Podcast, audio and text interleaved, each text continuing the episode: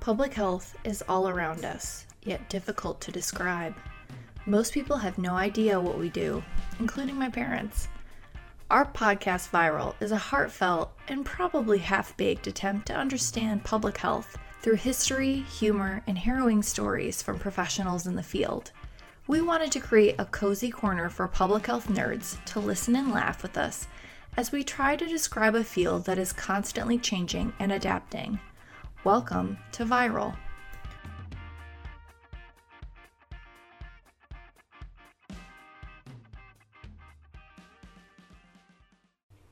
Today's episode on Viral is about public health and propaganda. Later on in the episode, we're going to talk to Jennifer Wright, the author of Get Well Soon. So, propaganda. Yeah. It has such a sinister and slimy feel to it. When I think of propaganda, I think of state sponsored televisions telling a controlled public that everything is going to be okay, despite the chaos and hopelessness in the streets. Fun stuff. Yeah, is that kind of what you think of? Yeah, pretty much. Yeah, it's, I think of uh, loose lips sink ships. Ooh, great segue. So, how could something so villainous be linked to the altruistic field of public health?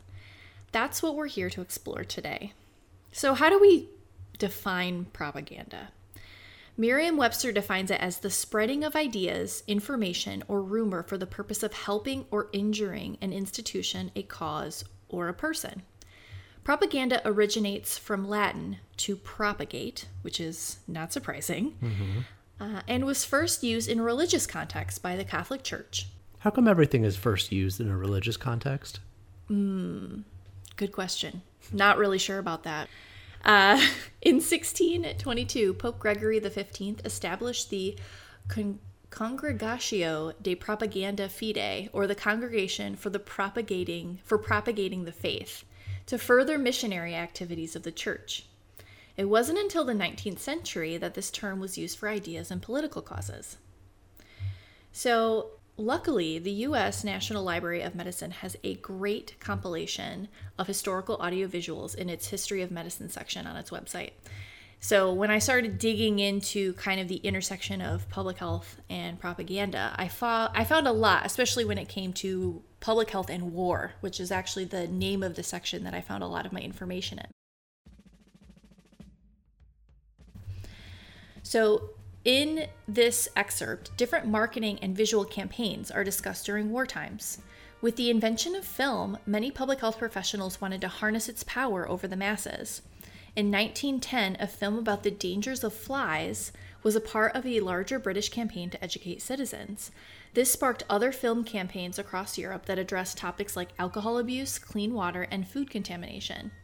However, some critics felt that these campaigns were problematic. In 1918, Everett and Mark Routzahn, public, prominent public health marketers, said of these films, the propaganda value of the motion picture is both very considerable and overrated. Ooh. It is right. It is unreasonable to expect results merely because people like motion pictures. They also critique these films for their inaccuracy and lack of credibility. This begs the question if the end goal of a public health message is altruistic in intent, does it matter if the content is correct? That's a good one. I mean, I I would like to say yes because it's going to backfire on you if you're putting information out there that is incorrect or false or misleading even if it has good intentions. And what about if it has the intended behavior change? Like, what if the actual behavior change happens? Like, more people cover their food so that flu so that flies don't, you know, Well, a common strategy is using fear to, Mm-hmm. to try and get people to change behavior, but the it's health belief less model.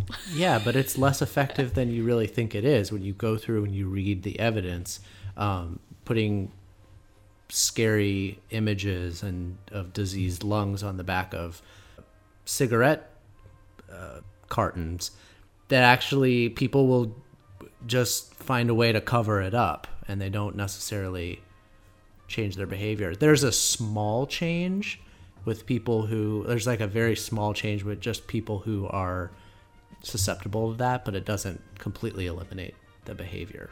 Right. And I think that, you know, going back to the credibility piece, you know, public health institutions are built on credibility. And credibility credibility is what builds trust with the public, right? So even if one campaign had the intended, you know, if the intended result actually helped people, but the information was incorrect and misleading, you know, you're talking about decades of, you know, mistrust from the public if they find that out. And obviously, we have many examples of that in history, right? The Tuskegee study, all of that. So, um, so anyway, I think that one of the most prominent examples of the intersection of public health and propaganda um, was World War II.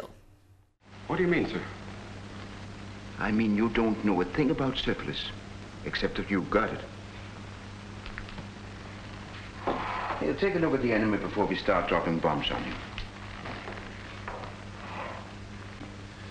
A couple of years ago, I would have been embarrassed if anyone had mentioned syphilis in my presence. Now I realize that I was just shutting my eyes to a very serious condition. Henry, you've got our figures. Out of every thousand men who appear before this board for induction, we've had to reject 41 because of syphilis. At first, we thought there must be something wrong with this district. So we wrote to the Selective Service headquarters in Washington. Tom, tell them what headquarters wrote back. The national average is 47 able-bodied men rejected for syphilis out of every thousand examined. There are some states in the Union, however, where the average is as high as 170 men rejected for syphilis out of every thousand. Thank you, gentlemen. Staggering, isn't it? Now, let's visit an army hospital. I'm sure many people have seen these posters warning against the dangers of venereal disease, right? Like, mm-hmm. kind of re- loosely, loose lips sink ships, sort of. I guess that's more intelligence Yep. based. When you are uh, portside and you go talk to a special lady who you meet in a bar, don't tell her why why you're there. and maybe wrap it up. I don't know. Oh, yeah, I don't know. too. Um, but they didn't just talk about venereal disease, they talked about the spread of germs and malaria. Um, and if you haven't seen them, check them out. Um, the artistry and the cultural context, read sexism, is astounding. Um, seizing on the wave of patriotism, collective war efforts, and the awe of scientific and technological advancement, as well as better funding, public health organizations created and implemented national disease prevention campaigns. What a time! Yeah. During this time, coupled with radio segments, plays, lectures, and exhibitions, these campaigns urged U.S. citizens to create a more perfect America through better health and unflinching patriotism and hope. Unfortunately, the culture and ideas of the time permeated these messages. As discussed before, anti venereal disease campaigns were rife with sexism. Many posters warned the male audience against loose women riddled with gonorrhea, chlamydia, and syphilis. The public health messages were often coupled with protecting national intelligence because loose women were probably also Nazi spies. Hmm. We tend to focus on these posters because of how shocking they are in today's world. I think that these posters also give an excellent example of the use of propaganda principles against fighting against disease. While they were trying to help US citizens, or in this case, with the concept people and the war effort, which would be the cause, they used powerful social stigma and nationalism to motivate behavior change. So, what if the information is correct and the intent is like mostly honest, but the cultural context surrounding the message is oppressive, meaning it stigmatizes another group or is, like in this case, sexist? Is it okay to blame women for VDs as a way to prevent unsafe sex? What do you hmm. think? I mean, again, it kind of goes back to credibility, right? Right. It's a tough one. Yeah. I mean, obviously, it takes two to tango. I mean, if you're thinking about it logistically. Right. But uh, yeah, And in our upcoming epi- upcoming uh, interview with uh, Jennifer Wright, we will talk more about syphilis and kind of the stigma around that. So, um, but yeah, I mean, these messages were really powerful. Um, I don't know if they really necessarily stopped people from having unsafe sex. They probably more so allowed men to blame women for getting syphilis or gonorrhea or chlamydia, but um, but they were, I mean, everywhere. Those posters are everywhere, and there and there's so many examples online. It's it's amazing. And I'm sure that messages like this have dated back even before um, we have decent records of them. Um, but they all seem to kind of coalesce around times of war mm-hmm. when you have a great deal of nationalistic pride and um, a sense that, in a very utilitarian sense, the good action to take is the one that benefits the whole or the, mm-hmm. the many, mm-hmm. which is a, a very key aspect of the field of public health. Right. Because the idea is that we want to promote and protect the public's health and thinking about the public in a uh, in a plural sense sometimes means doing things that go against your own personal wants and needs to benefit the whole Right. Right. Exactly. Exactly. And- I and I- mean, there's a lot- vaccinations. You know, that's case in point. Mm-hmm. That's a good example. yeah Yeah. No, I think that's very well said. So here's another instance that I find that I found so uh, interesting. So what happens when public health is used as war propaganda to conceal technological advances? ooh go on I I first read this and I thought, how? I mean, how? So there's a great story, and this is from the Smithsonian Magazine that talks about how the British military created a myth about carrots to hide their secret. right, it's totally logical.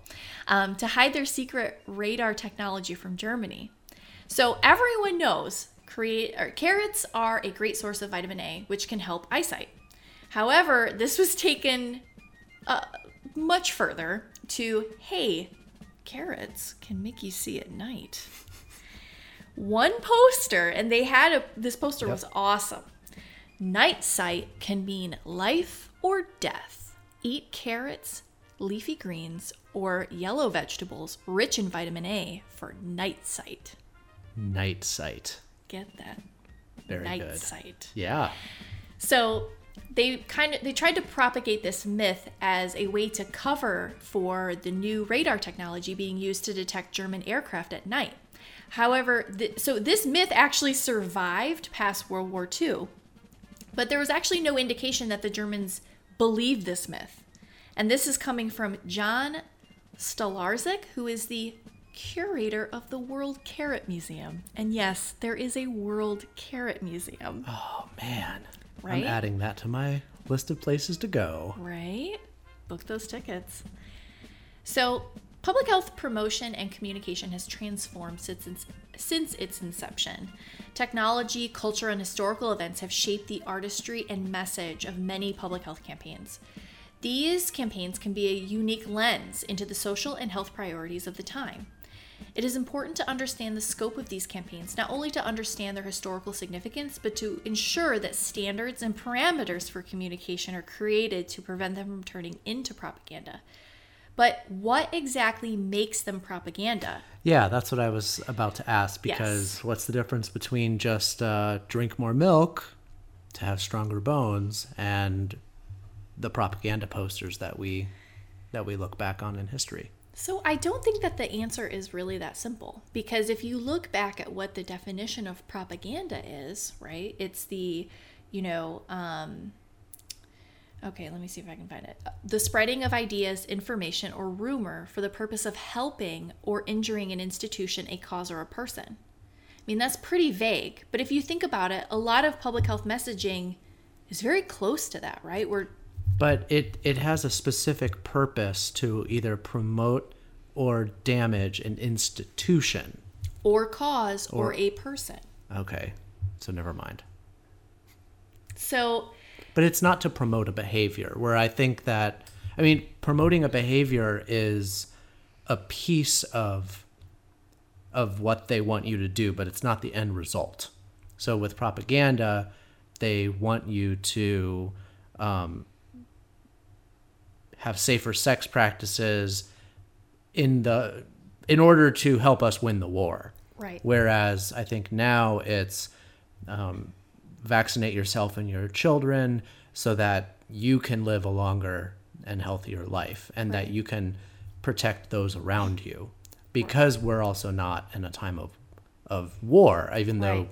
we technically are but yeah. it's a it's a sort of different nebulous war Right. Well, and I think that what differentiates propaganda from just social marketing or health communication is that you know a lot of obviously like you just sit you just stated is that a lot of times propaganda has a hidden agenda right so and or a maybe lot of they're not not telling you all the facts right and it's political in nature and i think okay you know, one of the things that public health uh, campaigns really try to do is to take the politics out of. I mean, and not not always, right? I mean, sometimes we have to educate policymakers about the health priorities of the time, but that doesn't necessarily make it, I guess, political, or- right? yeah So, um, but I, I, I, I think it's really interesting that, you know, even, you know, around the turn of the century, public health professionals recognized the power of film and the, the power of um, patriotism. You Yeah. know, the, those are very, I don't know, influential tools when trying to deliver a message in such a broad way. But again, I think that you have to be very careful how it's framed, the information you're using, um, and what your what your intended behavior change or what you want to educate with as a motivator or just to bring about awareness. You know, you have to be very careful in how you put you have to be strategic in how you put that together or i do think it falls into what could be looked at as propaganda right i mean So why do you think we don't see uh, a good deal of propaganda being used? Because when you think of propaganda, you think of the authors of propaganda being a state. So the the state is releasing this, and um, even though you know the United States has has existed throughout the you know the history of, of propaganda that we've talked about, we don't see that kind of propaganda anymore. Um, we see it in other places though, like in, in China, we see those types of messaging in Russia, but not so much in the US, where it's your patriotic duty to get the flu shot. It's your patriotic duty to do this.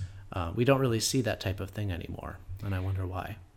i wonder too but i also i you know just spitballing here i think that at least in the last i don't know five to ten years i've seen a lot more um, anti-intellectualism anti-government sort of messaging and i think that anything that you know like let's say the cdc were to put something out where it was link, do something that is linked with doing something for your country you know I mean, I know me, I'd be all I'd be all about it, mostly because I work in public health and I understand the intent. But some people may look at that as, oh man, you know, the government's trying to get us to do something. trying I to wonder control yes, us and- exactly. So I I kind of I also think a lot of it is funding. I mean, I hate to say that, but that's probably a lot of it. We don't Probably. necessarily have the same funding streams, you know, as before Mm-hmm. um, to fund something like that.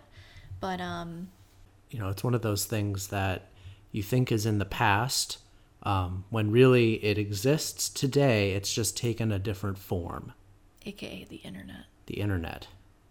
Yeah, but that's you know kind of a totally different topic. Um, Yeah. it's still using images and and messages to influence behavior, Definitely. Even just on the topic of like natural things or healthy things Oh, and the don't get me marketing of that. on natural. But hey, that's why we have social marketing because we want to harness those, you know, skeezy marketing principles for the for good. Today's episode is brought to you by social marketing. We're not skis balls. We're not skis balls. We do things because we're good people. Hey, that's a that's a pretty decent message right there. Yeah, we should really do a PSA. That'd be a great ad. We're not skis balls. That's just my motto. I try to live my life. I ask myself, would a skis ball do this? If so, I do not do that thing. WW. Paraphrasing SD. Dwight Schrute. What would skis ball do? That's right. Oh, jeez. All right, so the next segment of our episode is our interview with Jennifer Wright, author of Get Well Soon. And I love talking to her. She was great. Yeah, she I think you're really going to enjoy this interview. She is funny. Um, she's witty. She uh, has a fascinating book that I totally recommend everyone go out and read yes, if you're interested in the weird, gross history of public health. which I'm pretty sure you are. If you're listening to this, you probably are. Yeah. I hope you are. So enjoy. Um, yes. So this is really cool. I'm excited Yeah. about your second podcast. Who was the first podcast? Well, actually, the first guest is uh, Dr. Alfredo Morabia, and he's the uh, editor for the American Journal of Public Health. Yes. Yep. Oh, And that sounds fantastic. He is a public health historian. Yeah, his uh his focus is on epidemiology. Okay. I am very impressed by him already. Yeah. no, he's he's really great and he's just um he's just a giant nerd, which is so interesting to talk to him. I mean, he's just a wealth of information and and being the editor in chief, you know, he's uh yeah, he's just got a lot of great insights on, you know, the historical context of public health as well as current events, which is really exciting. So, Oh, that sounds fantastic. I strongly Yeah. believe that a nerd is just anyone who cares about things and is passionate. So, uh, so yeah, this sounds like a really wonderful nerdy podcast to be doing. Well, thank you. yeah, thank you so much. Well, um, we just went ahead and hit record, so we're recording. Um, I might as well go ahead and uh, give you a quick introduction. Um, Jennifer Wright, she is the author. Uh, her debut book was titled It Ended Badly 13 of the Worst Breakups in History. Her second book just came out on February 7th and is called Get Well Soon History's Worst Plagues and the Heroes Who Fought Them. She also writes for the New York Observer and the New York Post and is a founding editor of thegloss.com. Jennifer, welcome to Viral. Thank you for having me. Yes, thank you so much. Um, so we're just going to kind of jump right into some of our questions, and um, yeah, we we both got a little bit of a glimpse of you know your book. Quinn bought it, and we both took a, a stab at reading it, and we just absolutely loved your candor and your sense of humor in the book, which is great because a lot of times people, I think, hear public health and they think, oh gosh, boring data, you know, medical stuff, but it's totally not that way. It is my goal with all of my books to make people talk about history the way they talk about the fact that Beyonce is pregnant. So, um, Yes. so I try very hard to make sure that we're approaching it in a very human way that shows that there is a lot of humor to be found in the, these topics. There are a lot of ridiculous things that humans do, like recommending that maybe people who have tuberculosis would like to go off and be alligator hunters. Right. Uh, so, uh, yes, I try to write all my books as if I am telling my friends the best part of what I learned on a road trip. And what I like about it so much is that it's very accessible, and and your writing is um, a lot of people can understand it and be able to relate to it. I hope that it will be kind of a gateway drug to history and some of these topics for other people.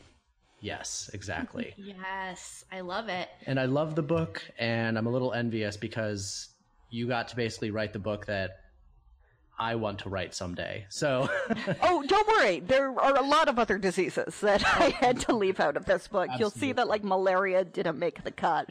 So don't worry. You can do 13 more. yeah, it seems like it.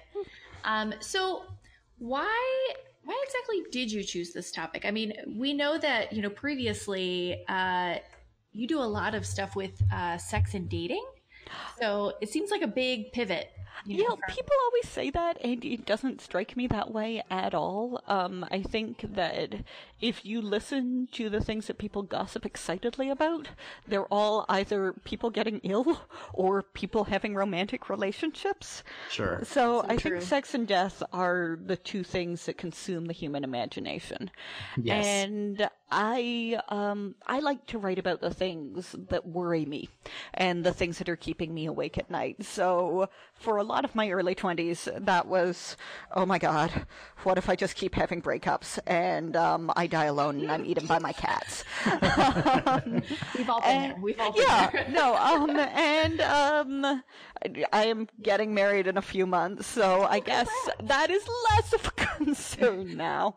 Um Yes. but during the Ebola outbreak, I uh, was checking the news every day, and the news every day said, well, Ebola is coming to America and it's going to kill everyone.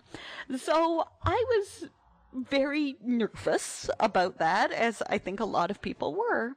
And I started reading a lot of books about what people have done when confronted by plague in the past. And what were tactics that worked, what were tactics that didn't work. Um, this book was originally going to be titled How to Survive a Plague until I found out that there was a wonderful documentary about um, fighting AIDS by the same Yes. title. yes. Um, so, uh, yes, this uh, book stemmed out of my own fears about the Ebola epidemic that um, never turned out to be as warranted as some newscasters seemed to think that they would be at the beginning. Um, we also just cured Ebola last week. They've got a vaccine now. That's crazy. People aren't talking about that enough. Yeah, no. Well, I mean, with the many other things that have been in the news lately, it seems like something like that would get buried. But uh, Yeah. which is terrible. Which is terrible. Um, and another reason we're doing this podcast, so we I can know. have It- another uh, voice. Yeah, it is sad to think that things are so bad right now that Ebola doesn't doesn't even register. I know, right? Yeah. Well, and I think having a, a lighthearted tone is important when you sit down to read a book about leprosy, cholera, tuberculosis, smallpox, uh, and plague. Well, I mean, one of the um, one thing that was maybe my favorite finding in the course of researching this was I think it's in the smallpox chapter that we talk about the Spaniards just brutalizing the native populace of America when uh, they came over. And I found this wonderful anecdote about um, the Spaniards being about to burn a Native American and telling this Native American that he should convert to Christianity before he's burnt so he can go to heaven. And the man replies, well, are there any Spaniards in heaven? And the Spaniard said, yes, there are many. And he said, I am going to try the other place. so if you can make jokes right before you get burned at the stake, I think you can make jokes about anything. No, That's for sure. That's very true. that's that's so great. I I will say I particularly loved your um chapter on syphilis. I'm a I am very interested in sexual health, so I absolutely loved um how you talked about the stigma around around syphilis, which is crazy because like you said everyone basically had syphilis. They all I had mean, syphilis. They all did. I mean, Yeah. everyone. I Yeah, mean, um, I don't know if you've read um, Upton Sinclair's short story, The Doctor's Dilemma, but it was just such a delightful story to find that was, um, I don't know if, no, everybody does not know the plot of The Doctor's Dilemma. I will describe it. Um, it was about this man who, you know, is a young Victorian man. He has a mistress and contracts syphilis. And goes to his friends to talk about how maybe he has syphilis, and his friends are all like, "Oh no, nobody gets that." Like, can you imagine if you knew somebody had that? You wouldn't even want to shake hands with them. Yes. And it just struck me as such a parallel to what we still see during outbreaks like AIDS, when people were legitimately afraid to shake hands with people who had AIDS, Right. or the kind of. Uh, I- I think vaguely ridiculous panic that people still have about herpes. Herpes isn't going to kill you. Like it's going to be uncomfortable. Um, Yes. but uh, I think uh, fears about how awful it would be to contract herpes are blown somewhat out of proportion compared to everything else people have contracted in history. For real. Yeah, and actually, our first topic on this show was public health and superstition, and we talked about um, everything from the origins of saying "bless you" when someone sneezes, um, goes all the way back to when uh, people had the plague, and you wanted to. There was nothing really you could do about it, so I guess we can pray for them, and uh, how people used to be afraid of night air. Yes, well, the miasma theory is something that just hangs mm-hmm. all over history for such a long time, right up until mm-hmm. John Snow really disproved it during the cholera epidemic. This notion that if you smelled anything bad, that was disease getting into your body. Yes, So, exactly. yeah. Yeah. Um, my favorite uh, crazy thing that I guess worked uh, during one of the outbreaks of the dancing plague, which was probably an outbreak of mass hysteria, priests would open up people's mouths and scream into their mouths, "Out, out, you cursed spirits!" so I guess I guess that maybe worked, uh, but only if you are suffering from a psychological malady. Yes. Very true. And I tried describing the dancing plague to a friend of mine who is a dancer, and she goes, Well, actually, that doesn't sound so bad. And then I said, Well, actually, they danced until basically their feet bled. Yep, their bones were sticking out of their feet. They were having heart attacks. Yeah, but if your friend's a dancer, she probably knows the story of the Red Shoes, or, um, which is this beautiful, um, movie from, I think, the 1950s about a dancer who, you know, sacrifices love so she can have this beautiful career in dance. So it's, um, it's more beautiful in its metaphorical incarnations than it is as an actual disease. In 1518, the people of Strasbourg started dancing and couldn't stop. And the most amazing thing to me about that disease, um, isn't obviously that it's, uh, it's very bizarre and unexpected, but the fact that everybody in this community that had very limited resources worked really hard to allocate all of those resources to helping find a cure for the dancing plague. Um, First, they had professional musicians come in so that people could like dance it out. And then when they found out that that was not effective at all, um, they started putting restrictions on any music. There are these wonderful notices about how you shouldn't play tambourines or drums because that might take away your neighbor's chance of recovery. And this was right at the same time that people were burning witches for much less erratic behavior. Right. So it was really delightful to see that this community didn't seem to think all of the people who were sick were demons. They worked really hard to find ways to help them get better. And they ultimately sent them to St. Vitus's shrine, the patron saint of dancers. And supposedly the people danced around the shrine and they were cured. And again, I think that only works if uh, you're in a bout of hysteria and you have great faith that something is going to cure you. But I do think it's amazing that um, people were very nice and very concerned about their sick neighbors because that is not a sure thing.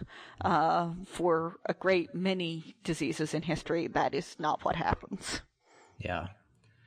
So I'm I'm a bit biased here because I'm a huge history nerd, specifically towards classical history and Greco-Roman era. So I I really I really dug into the uh, Antonine Plague chapter, and I loved it. And it's so fascinating because um, Marcus Aurelius, the emperor at that time, was known for his um, very calm, very stoic, um, professional, and, and generally good nature towards being the emperor, and he knew what to do. But he also gave us his son Commodus, who was a crazy oh, person, Fuck, I know. and he also like was super mean to a bunch of Christians. And so he's one of those really complicated historical figures who is both revered for being awesome and gave us like a bunch of terrible things also. Yes, uh, the common Roman saying, throw the Christians to the lions, evolves during this period when Christians were blamed Yes. for the Antonine Plague. Now, look, Marcus Aurelius had a lot going on. He thought Christians were overdramatic and too willing to be martyred. I, um, I think in theological books that you find from the period, like Foxe's books of Mar- Book of Martyrs, uh, they will say that Marcus Aurelius is an actual demon because he did let a lot of Christians die in the arena. Uh, but I kind of feel like he The citizens just didn't needed- care. Yeah, the Like- citizens wanted their entertainment and he They- took their gladiators to go fight against the Germanic tribes. Exactly. It's so amazing to me that people will not like they'll panic and become wildly superstitious when a disease breaks out.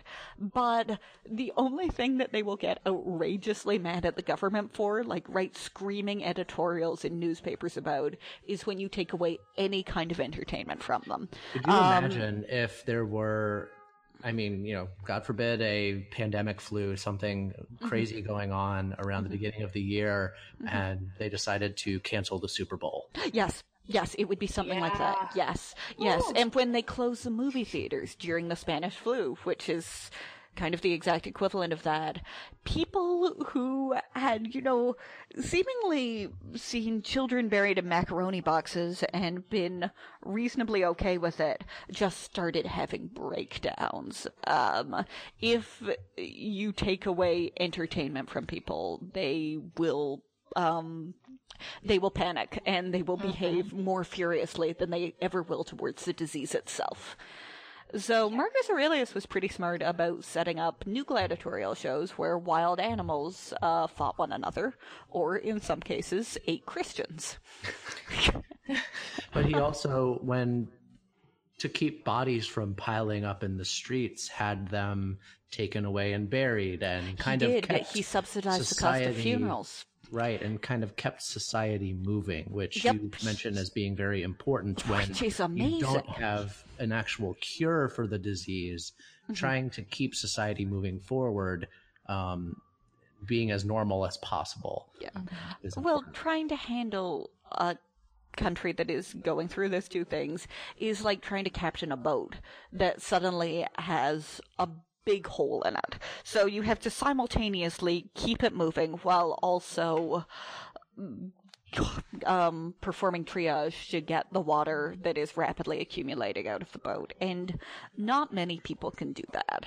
And Marcus Aurelius is one rare exception of where he auctioned off his own imperial possessions to raise the funds to pay for new recruits for the army so that Germanic tribes couldn't keep advancing over the borders. Uh, he figured out all just the policy wonk stuff of we can subsidize the funerals, we have to make sure that people don't turn their houses into mausoleums for profit. All of these kind of nitty gritty policy decisions that he was able to tackle very calmly. And then you get to Commodus, who spent his reign having sex with his sisters, trying to get the calendar renamed after himself, Yep. and having these stupid gladiatorial shows where once he fought an ostrich. Yep, and I Uh, think he killed like a hundred bears in one where they were all just like chained down and couldn't Yeah, fight exactly. back. Yeah, he's Uh, a great guy. Uh, yeah, supposedly the senators had to like employ special methods to stop themselves from laughing. You hear about senators who were like, "We all knew that we had to punch one another if somebody started laughing." Uh, so It's yeah, important to remember that you know these these plagues and these outbreaks happened not in a bubble. They happened alongside everything else going on at the time, Mm-hmm. and sometimes influenced world events in significant ways. absolutely. yeah, so you know, we really enjoyed the book, and we hope that others as, do as well. And it's hopefully can be that gateway drug to history and to public health and learning about also not just the things that can go wrong and the things that can kill you, which there are many, but mm-hmm. what we can do about it to to make things better. Absolutely, and I think there's so much we can do. And I think every time you see a community that really decides to rally against the disease and come together and not uh, try to demonize anybody who is suffering from the disease, you generally see diseases that get cured pretty quickly. Um, it's when people decide that they can either ignore the disease and maybe it will go away, or um, or more often say that everybody who has the disease is a bad person, so we should just let them die. Or in the very rare case of tuberculosis, says that this is a glamorous, sexy disease. Wouldn't it be yeah. great if we all got it?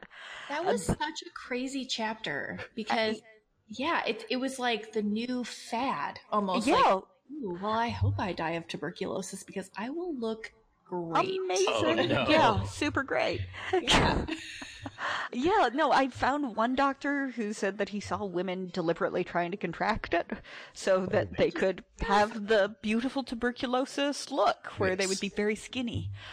Yes. But then you realize that um, we encourage people to engage in a lot of unhealthy behaviors oh, today. So that oh all the time. Yep. Yeah. Um, heroin oh. chic. Yes. So yeah, when you read about how the model at the time was beloved for her consumptive look because she was so thin and so pale and looked like a ghost. You can very easily imagine like Kate Moss um, running through fields in white dresses and looking so slim and pale and um, yeah, it's it's kind of scary to realize that we are maybe yeah. not as far away from that as we would mm-hmm. like to think we are. Definitely. Yeah. So, um, one thing that we want to get in the habit of asking all our guests is uh, what are you reading now? What's on your bookshelf? Oh, um, absolutely nothing about history until I start the next hey, book. Fine. Um, I am reading a galley of um, my fiance's friend's book, book. His name is Fred Van Lente, and he wrote a mystery called Ten Dead Comedians that is based off of Agatha Christie's And Then There Were None, um, with modern day stand up comedians. And it's very good. I'm enjoying it. Oh, nice. That sounds great. I like that. Uh, so yeah, it's a fun murder mystery. I'm, I'm, sure that's a nice break after reading about all these um, crazy uh, people's faces falling off yeah, from syphilis. Yeah, I was just gonna uh, say their noses falling off. Oh, or... so many noses falling off. Yeah, it's so nice when they're murdered by normal reasons. yeah, right, right. Yeah. Actually, on a random note, my so my great uncle actually contracted syphilis as an infant because my great grandfather cheated on my grandmother, gave her syphilis, and then he was born blind. So, oh wow, that is yeah. the doctor's dilemma. That's the whole yes. uh, short story. Yeah. Yeah. So. yeah, I it, it was it's so funny. Like we didn't, you know, we talk about in the book. You talked about you know stigma and how syphilis was never mentioned, but it was always just kind of this vague, like, oh, well, they had like a rash. Yeah. And so in my family, it was just like, oh, well, you know, he, Uncle Laverne was just born blind. And then mm-hmm. when you kind of dug a little deeper, it was like, oh. Because okay. of syphilis. All right. So. Yeah, my agent was telling me that her uh, great grandfather had a nose covering that he wore when he went into town. And the family just always said, you know, it was because he was a farmer and he worked with cows, and the cows flicked him with their tails, nope. and that caused his nose to rot away. No. And uh, now we know that that was probably not the case. That was probably syphilis. Crazy. Oh boy. Crazy. Well, thank you so much. This has been such an awesome interview. We really appreciate you taking the time to talk to us. And obviously, you are a wealth of information, and we really oh. hope people enjoy your book. I, I, don't see how they could. Thank you. I so. love talking about this. So, yeah. thank you again. Today's public health fact the Centers for Disease Control and Prevention, or CDC, has a program called the Strategic National Stockpile comprising the nation's largest supply of potentially life saving medical supplies for use in a public health emergency. If local supplies run out, the folks who manage the stockpile have several ways of getting medications to those who need them.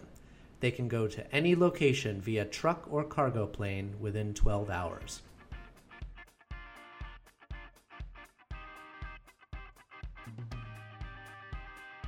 Thanks for listening to Viral. This podcast was written and produced by Linsey Grove, that's me, Quinn Lundquist, and James Schultz. If you like our podcast, let us know. Leave a review, tell your friends, but most importantly, make sure to always wash your hands.